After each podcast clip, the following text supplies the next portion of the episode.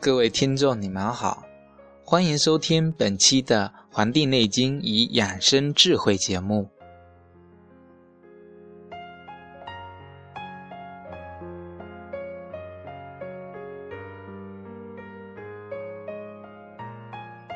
本期呢，我将继续与各位听众分享《黄帝内经与养生智慧》节目中说文解字的部分。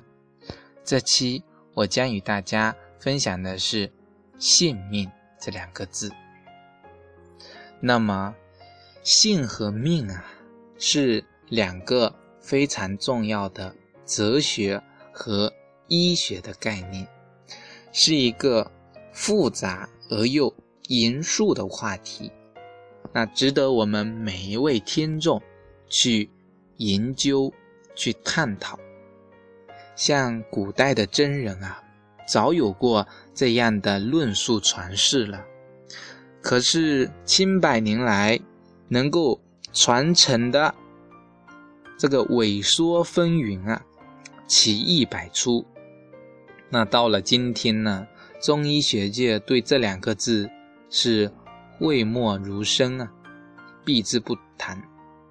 虽然人人都在说性命攸关，性命双修，身家性命，养性引命，但是如果仔细去一探求的话，含义却是莫名其妙。那这并就是我们好读书而不求甚解。那这个时候呢，就正是我们去返璞归真，去正本清源了。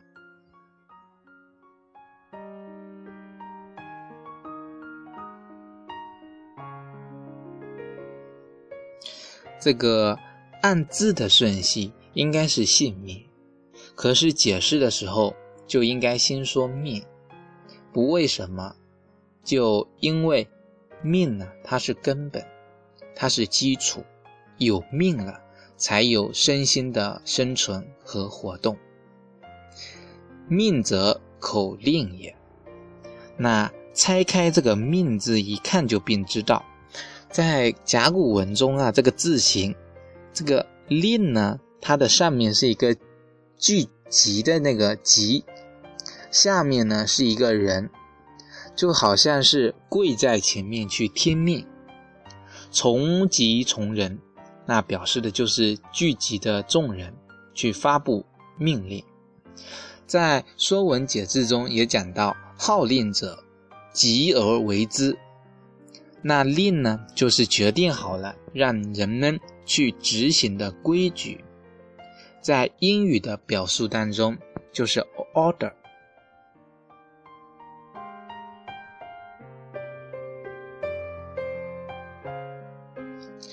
当然口令啊是出自君王的，那就不得了了，这就是命，叫王淫为作命。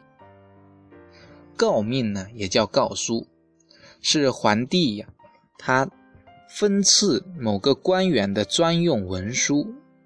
那皇帝发布的诏书第一封第一句话就是奉天承运，那假借的就是听命，表明自己啊是在替天行道的。这说明比天旨更厉害的那就是听命了，老天爷决定好了的，人人都必须去遵守去执行，谁也别想违背去改变。那传达听命的人呢，现在有谁啊？算命先生、灵媒，古代呢有巫师，当然不乏那些假传圣旨的骗子。所谓知天达命，那就是彻底了解了自己被先天决定好了的东西。我们知道孔子说他自己五十而知天命，这句话的言外之意啊，就是说五十岁以前呢，一直想知道，想自己去把握自己的命，可是到了五十岁才明白，胳膊是拧不过大腿的，那只能是认命归顺了。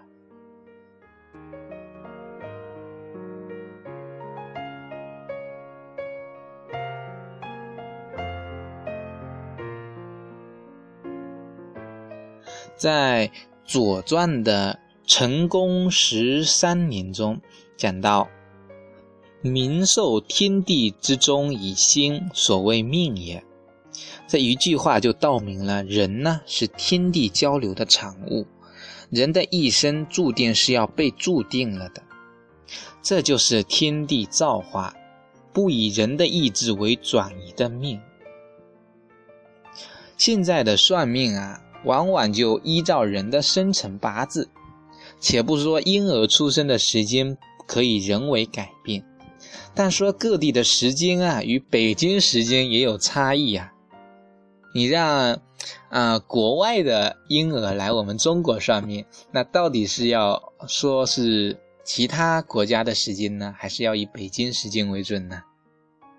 这就是一本糊涂账了。现代的科学研究 D N A 的这个碱基配对的这个次序啊，试图通过基因来揭示人的命。在中国古人则认识到，除了父精母血以外，精子卵子的结合，瞬间的这个天时地利人情，同样会影响人的命的产生。如果说现代科学试图敬微知著的话，中医呢则敬微测微，敬著测微，研究更探究人生这个发展变化的规律，去探定命的痕迹。那我为大家讲的这本《黄帝内经》，它就是一本揭示命的密码的书。这就像达芬奇密码，这揭示的是命运，揭示的性命。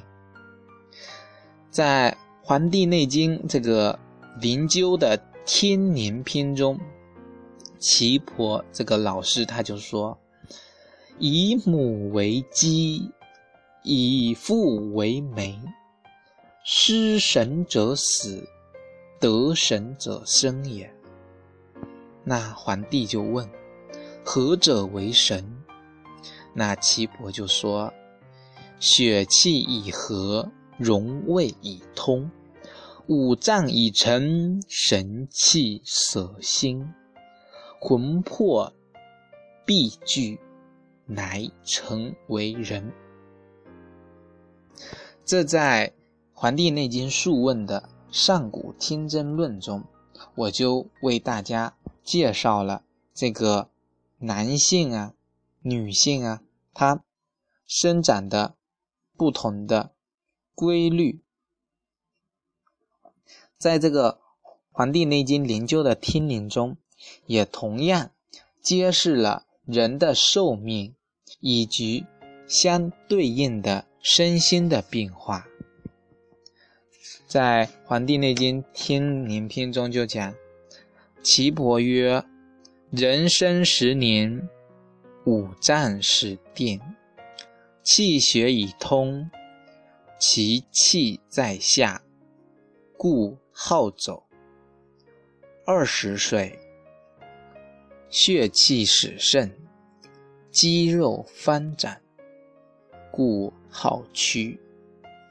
三十岁，五脏大定，肌肉坚固，血脉盛满，故好步。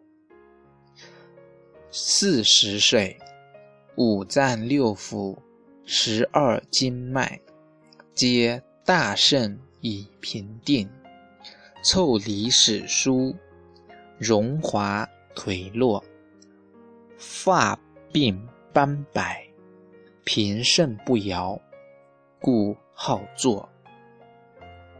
五十岁，肝气始衰，肝叶始薄，胆汁始解，目始不明。六十岁，心气始衰，苦尤悲，血气懈惰，故好卧。七十岁，脾气虚，皮肤枯。八十岁，肺气衰，魄离，故淫上恶。九十岁，肾气骄，四脏经络空虚。百岁，五脏皆虚，神气皆去，形骸独居而终矣。读了这段话呀，让人啊感慨颇深。这个岐伯这个老师，他就把人的一生整个的生命状态，通过寥寥的文字就给我们展现出来了。所谓成败凭运，毁誉由人。希望各位听众啊，能够把握生命，去迎接生命的每一次挑战，让我们的身心能够沐浴在大自然当中，能够顺命。何为顺命？能够遵循天的规律，遵循大自然的规律，能够日出而作，日落而息，不晚坐。感谢大家收听本期的《黄帝内经与养生智慧》节目，我们下期再会。